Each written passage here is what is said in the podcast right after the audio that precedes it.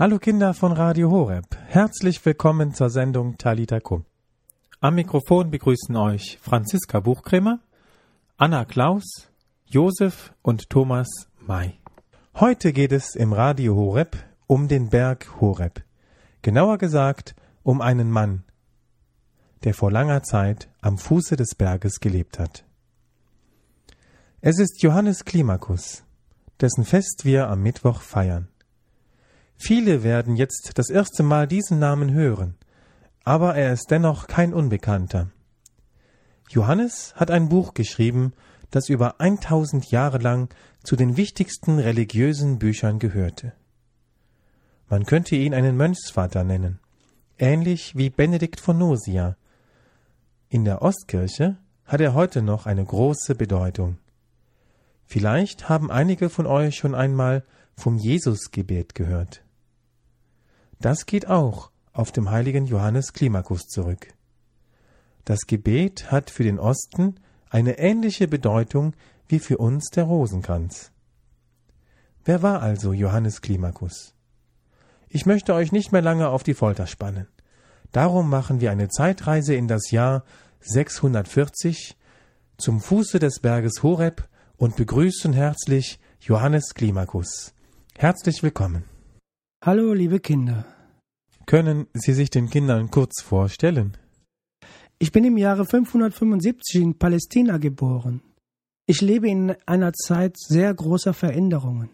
Byzanz, das heutige Istanbul, die Hauptstadt des römischen Ostreiches, erlebte die größte Krise seiner Geschichte. Ganz plötzlich veränderte sich die Landkarte der halben Welt. Reiche gingen unter, andere entstanden neu. Gesetze und Regeln wurden in Frage gestellt. Das Einzige in dieser Zeit, was nicht unterging, war der Glaube und die Gemeinschaft der Glaubenden. Die guten Werke der Missionare und Priester gaben vielen Menschen Hoffnung und Lebensmut. Überall gab es Klöster. Dorthin konnten die Menschen kommen und holten sich Rat. Es gab viele Menschen mit einem sehr starken und vorbildlichen Glauben. Das prägte mich. Ich lebe in den Bergen des Sinai, wo Mose Gott begegnet war und Elias Gottes Stimme vernommen hatte. Das gehört zu Ägypten. Die Sinai-Halbinsel liegt zwischen Afrika und Israel. Mit 16 Jahren wurde ich Mönch auf dem Berg Sinai und begab mich in die Schule des Abtes Martyrius, eines Ältesten, das heißt eines Weisen und sehr klugen Mannes. Mit 20 Jahren wählte ich das Leben eines Eremiten in der Höhle zu Füßen des Berges in Tola, acht Kilometer vom heutigen Katharinenkloster entfernt. Was ist denn ein Eremit? Das Wort Eremit heißt übersetzt Wüsteneinwohner. Man sagt dazu auch Einsiedler. Und ein Einsiedler ist ein Mensch, der abgeschieden von der übrigen Gesellschaft lebt. Das heißt, ich wohnte ganz allein in einer Höhle. Ich habe mich nie mit Freunden getroffen, um etwas zu unternehmen. Ich lebe von dem, was ich an Essbaren in der, in der Natur finde, und ich habe nur wenig geschlafen. Die meiste Zeit des Tages habe ich gebetet und die Heilige Schrift gelesen. Ist das nicht langweilig? Du kannst dir sicher so ein Leben nicht vorstellen. Es gehört schon eine große Portion Mut dazu, von allem, was einem lieb ist, Abschied zu nehmen. Es ist aber auch ein Stück Abenteuer. Wenn man es nicht ausprobiert hat, kann man es nicht beschreiben. In einem Leben nur mit Gott bekommt man einen anderen Blick auf die Welt. Vieles, was vorher wichtig schien, wird unwichtig. Ich muss mir nicht überlegen, was ziehe ich an, wie kann ich meinen Freunden gefallen, was muss ich mir kaufen, um wichtig zu sein. Als Einsiedler habe ich gelernt, was wirklich wichtig im Leben ist. Und ich habe gelernt, in der Stille Gottes Stimme zu hören und seine großen Taten wahrzunehmen. Und Sie haben mit keinem Menschen gesprochen? Hin und wieder kommen einige Menschen, die Hilfe suchen. Sie kommen vorbei und fragen um Rat. Dann spreche ich natürlich mit ihnen, versuche sie zu trösten und ihnen zu helfen. Manchmal hatte ich auch Schüler, die Einsiedler werden wollten. Um sie zu unterrichten, muss man natürlich auch sprechen. Ich habe aber auch mal eine Reise nach Alexandrien unternommen um dort einige Klöster zu besuchen. Das waren hin und zurück gut tausend Kilometer. Warum haben Sie sich diesen Ort ausgesucht? Dies ist ein besonderer, ja ein heiliger Ort. Dazu muss ich aber ein wenig ausholen. Nicht weit von hier liegt Midian. Dorthin ist Moses von Ägypten aus geflohen, als er einen ägyptischen Aufseher getötet hatte. Ich hoffe, ihr kennt diese Geschichte. Dort hat Mose Jethro, der hohe Priester, und seine Familie kennengelernt. Sie haben Mose aufgenommen. Er hat hier als Hirte gelebt. Er hat Zippora, die Tochter des Jethro, geheiratet und eine Familie gegründet. Sie hatten zwei Jungs. Eines Tages, als Moses mit seinen Tieren in der Steppe unterwegs war, sah er in der Ferne ein Leuchten. Er ging näher hin, und es schien ihm, als brenne vor ihm ein Dornbusch. Er ging noch näher heran, aber der Busch verbrannte nicht. Mose hatte sofort gespürt, dass da etwas ganz Besonderes passierte. Vor Ehrfurcht hat er seine Schuhe ausgezogen, und dann hat Mose eine Stimme gehört. Gottes Stimme. Genau an dieser Stelle, an der Mose mit Gott sprach, ist das Katharinenkloster erbaut worden. Hier hat Gott gesprochen. Hier hat Gott sich offenbart. Hier hat Gott seinen Namen genannt. Hier hat Gott Mose den Auftrag gegeben, die Israeliten aus Ägypten zu befreien. Und hier ist wahrhaft heiliger Boden. Hier hat der Himmel die Erde berührt. Haben Sie hier auch mit Gott gesprochen? Ja, natürlich, aber nicht so wie Moses, sondern in der Stille. Hier an diesem heiligen Ort fällt das Beten oft leichter. Wenn man an Mose denkt, wie er mit Gott persönlich gesprochen hat, dann ist es manchmal beim Beten so, als ob man bei diesem Gespräch dabei ist. Das ist wunderbar. Aber hier ist ja noch mehr geschehen. Als Mose endlich nach langem Ringen mit dem Pharao die Erlaubnis bekam, Ägypten mit den Israeliten zu verlassen, führte Moses das Volk, also das Volk der Israeliten, zurück an diesen heiligen Ort. Ich vermute, dass Mose Gott hier für seine wunderbare Hilfe danken wollte. Mose stieg allein auf diesen Berg, dort drüben, und sprach wieder mit Gott. Hier hat er dann die zehn Gebote von Gott bekommen. Wie heißt eigentlich dieser Berg? Sinai, das ist der Berg Sinai. Manchmal wird er auch Berg Horeb genannt, wie der Radiosender, den du gerade hörst. Jetzt verstehe ich. So wie Mose auf dem Berg Horeb Gott begegnet ist, so sollen die Kinder von Radio Horeb durch die Sendung Gott begegnen und kennenlernen. Was ist denn der Name Gottes? Ist sein Name nicht Gott? Gott ist ja kein Name, so wie Mensch auch kein Name ist. Das Wort Gott sagt, wer Gott ist, aber nicht wie er heißt. So wie du ein Mensch bist. Du bist ein Mensch. Du heißt aber nicht Mensch. So heißt auch Gott nicht Gott, sondern er ist Gott. Und Gott hat Moses seinen Namen genannt. So wie du Franziska oder Thomas heißt, so heißt Gott Yahweh. Yahweh heißt übersetzt, ich bin da. Ist das nicht schön? Gott ist der, ich bin da. Gott ist immer da für dich und für mich immer.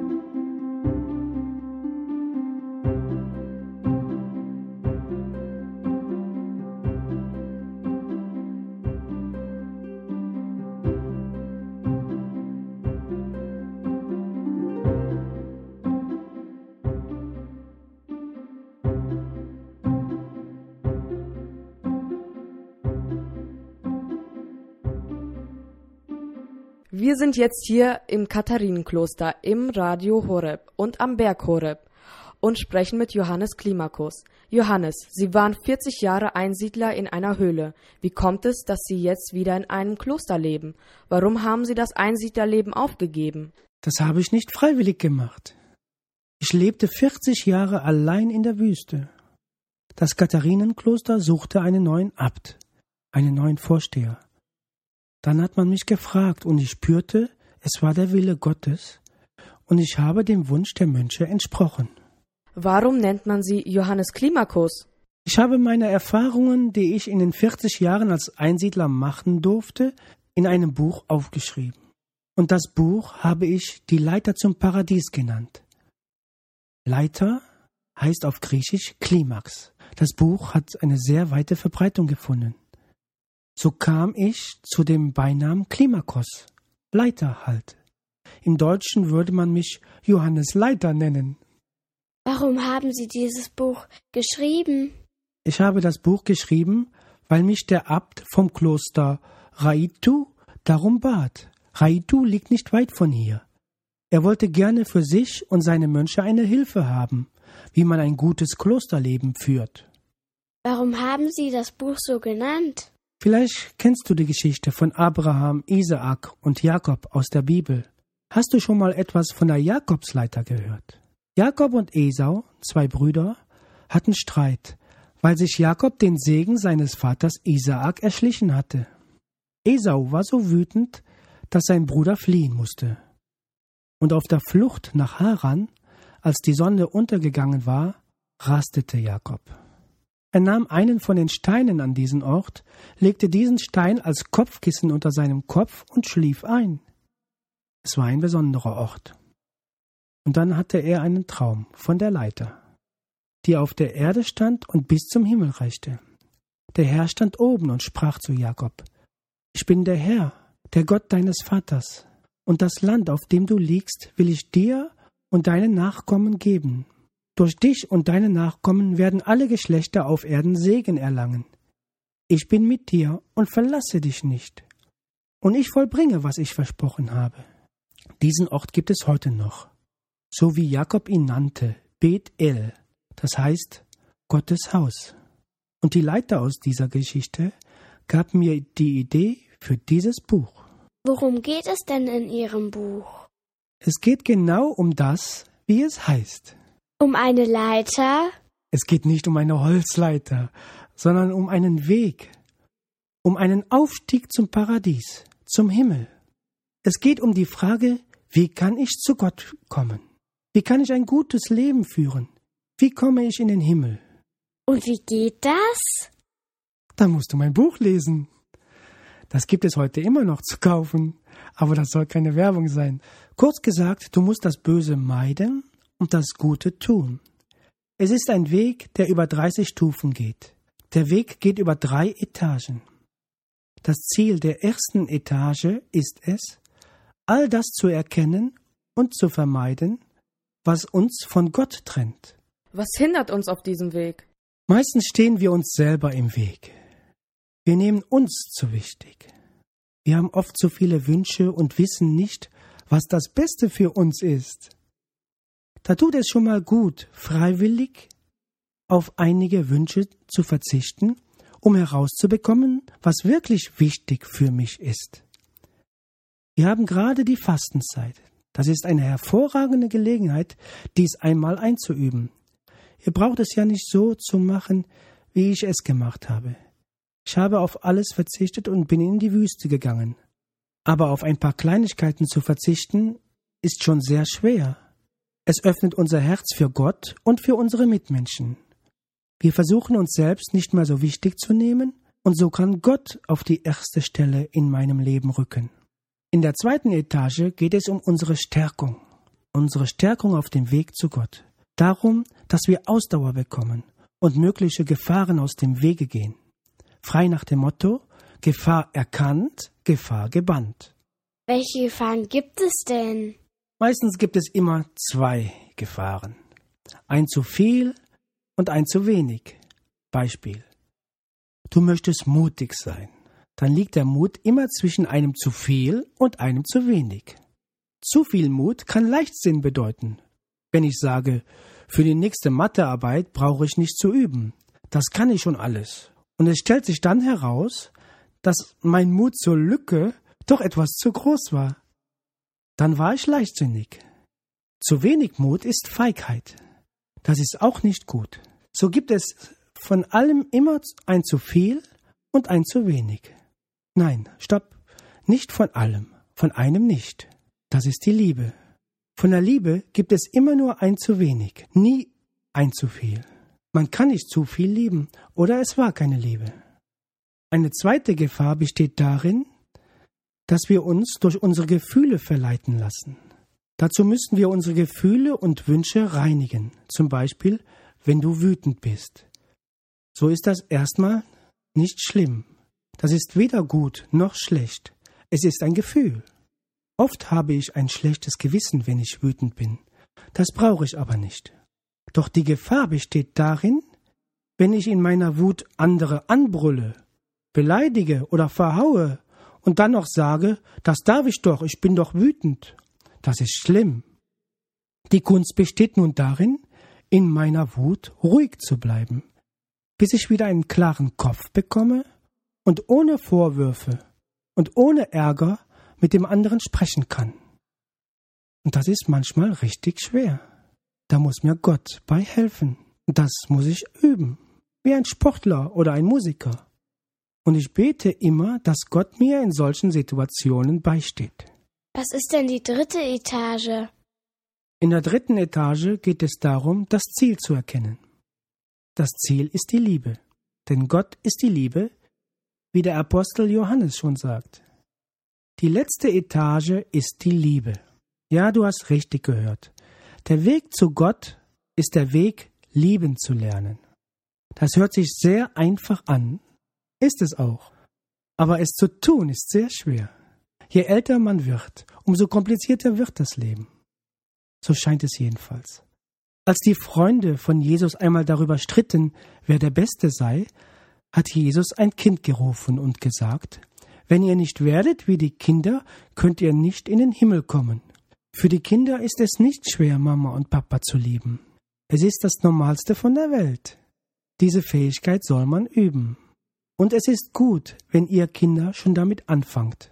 Wenn du jetzt schon übst, anderen Menschen gut zu sein, wird das später, wenn du einmal erwachsen bist, dir ganz leicht fallen und du kannst dich sehr glücklich schätzen.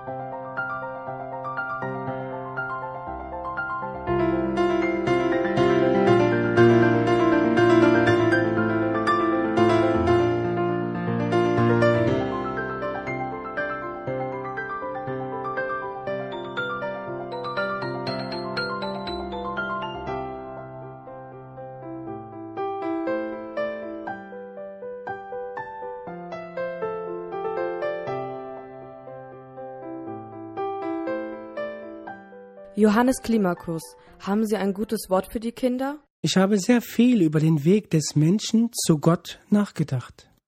Ich habe 40 Jahre auf alles verzichtet, um zu Gott zu gelangen, um Gott zu erkennen. Ich habe gelernt, dass ich mir Gott nicht verdienen kann. Gott möchte sich verschenken. Meine Leistung ist es, das Geschenk anzunehmen. Und dafür sollte man alles tun. Ich wünsche dir, dass du spürst, dass Gott dir den Himmel schenken möchte. Ich wünsche dir, dass du Gott in deinem Herzen spürst. Ich wünsche dir, dass du Gottes Stimme hörst, so wie Mose hier am brennenden Dornbusch. Und ich wünsche dir, dass du anfängst, die Leiter zu besteigen und dich auf den Weg machst, dich von Gott finden zu lassen. Diese große Hoffnung auf Gott gibt mir die Kraft, jeden Tag die kleinen Schritte zu tun und so die Himmelsleiter der Liebe zu erklimmen. In der Liebe ist das Geheimnis des Lebens verborgen. Was ist Ihr Lieblingsgebet? Ich habe immer zwei Arten von Gebet geübt. Das leibliche Gebet und das innere Gebet. Beim leiblichen Gebet muss uns die Körperhaltung helfen. Die Hände ausstrecken, seufzen, sich auf die Brust schlagen, sich hinknien. Also alles, was mit dem Körper zu tun hat. Weil der Mensch aber Leib und Seele ist, ist es auch wichtig, mit Leib und Seele zu beten. Das innere Gebet ist spontan. Es ist ein Ausruhen bei Gott. Es ist ein Geschenk Gottes. Ich nenne das innere Gebet auch oft das Jesusgebet. Es besteht darin, immer wieder den Namen Jesus zu sagen und so zu einer inneren Verbundenheit mit Jesus und zu einem inneren Frieden zu gelangen. Das Jesusgebet habe ich durch viele Jahre der Übung so verinnerlicht, dass mein Ausatmen schon fast Jesus bedeutet. Wir können jetzt im Radio nicht das innere Gebet üben. Darum beten wir das Lieblingsgebet von Jesus und üben dabei das leibliche Gebet. Am besten du stellst dich jetzt einmal hin oder du kniest dich, richtest deinen Oberkörper auf, breitest die Arme aus. Bist du bereit? So beten wir jetzt gemeinsam. Vater unser im Himmel. Geheiligt werde dein Name, dein Reich komme, dein Wille geschehe, wie im Himmel so auf Erden. Unser tägliches Brot gib uns heute und vergib uns unsere Schuld, wie auch wir vergeben unseren Schuldigern. Und führe uns nicht in Versuchung, sondern erlöse uns von dem Bösen.